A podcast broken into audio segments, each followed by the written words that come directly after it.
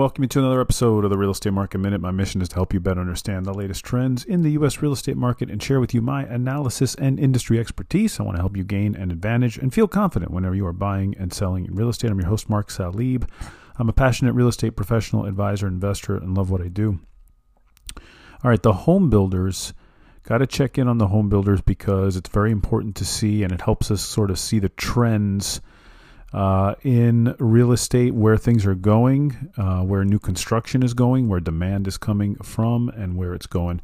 And l- interestingly, um, Thursday evening, Lennar, one of the biggest home builders in the United States, uh, was the CEO was actually on CNBC uh, being interviewed.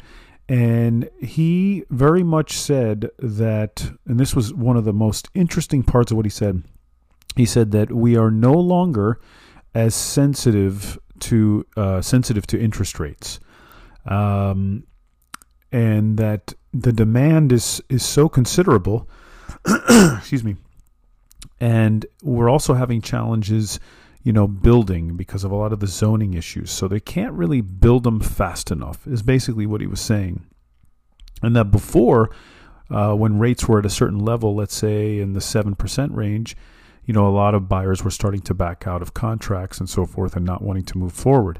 But he says we are no longer sensitive to interest rates. So, meaning that we are, to me, I take that as we are at an interest rate level for the home builders that is essentially just fine. You know, it's not, buyers are coming in, they're interested, and demand is there. So, that's very, very important. Um, he goes on, the CEO of Lennar goes on to make the point that the south part, the southern part of the United States, uh, and the east, uh, east, northeast, east coast in general, are very, very strong. Uh, demand continues to strengthen there, but where he sees weakening demand is actually on the west coast of the country. Um, and, you know, I, I'm, I'm going to get into why I think that is on a future show. I actually think it has to do a lot with affordability, and I'm going to explain why in a future show. But for this show, what I want to point out is that this is coming from the CEO of Lennar. And what he's telling us is hey, here's where it's strong it's the South and it's the East, which makes sense. Demand is higher, their affordability is still decent. And so you can see and kind of extrapolate that out, I think, into the future and tell you, hey, look, you know, this is where I'd probably like to put some money and invest whereas the West is where he continues to see uh, weakening, and he expects and anticipates further weakening. So, a couple of great points from this, and overall, I mean, when you look at the home builders, I think I mentioned this in an earlier episode, and it continues to be true. A lot of the stocks for many of the major U.S. Uh, home builders is up around 20%, uh, anywhere from 15 to 25%, depending on which one you look at between Pulte and Toll Brothers and, you know, including Lennar.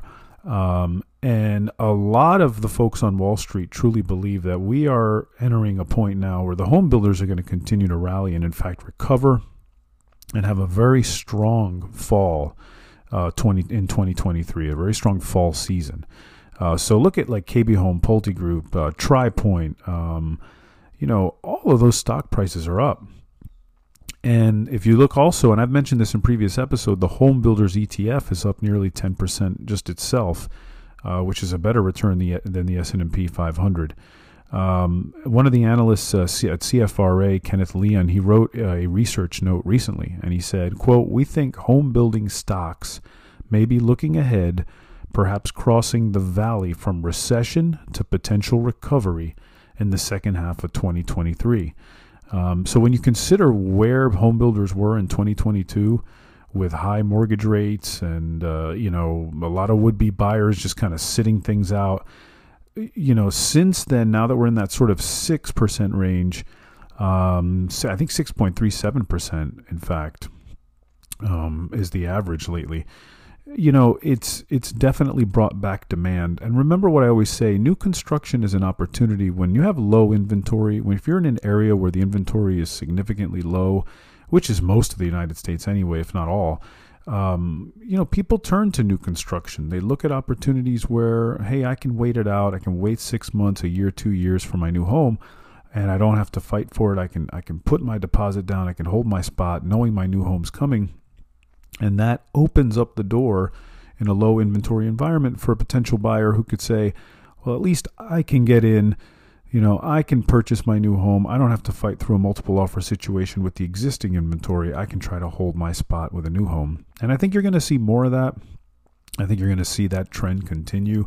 I think new construction is going to do very, very well uh, in the coming months, and I think it's where a lot of people are going to look to buy and, and look for opportunity.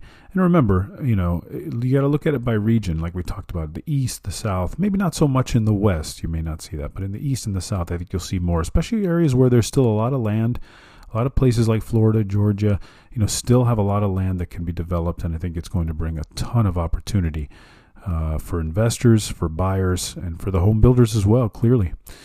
All right, excuse me. I'm clear my throat today. Wow. That's it for me today. If you're looking to buy or sell real estate, send me an email, mark at thesalibgroup.com or DM me on Instagram at the Salib Group. Allow me to help you with your particular situation. Together, let's use my industry knowledge, connections, and market expertise to help you grow your wealth or even create the passive income you've always wanted. Don't forget to leave a rating for the show and subscribe to help others find the show and be informed and educated about the real estate market just like you. See you on the next Real Estate Market Minute podcast.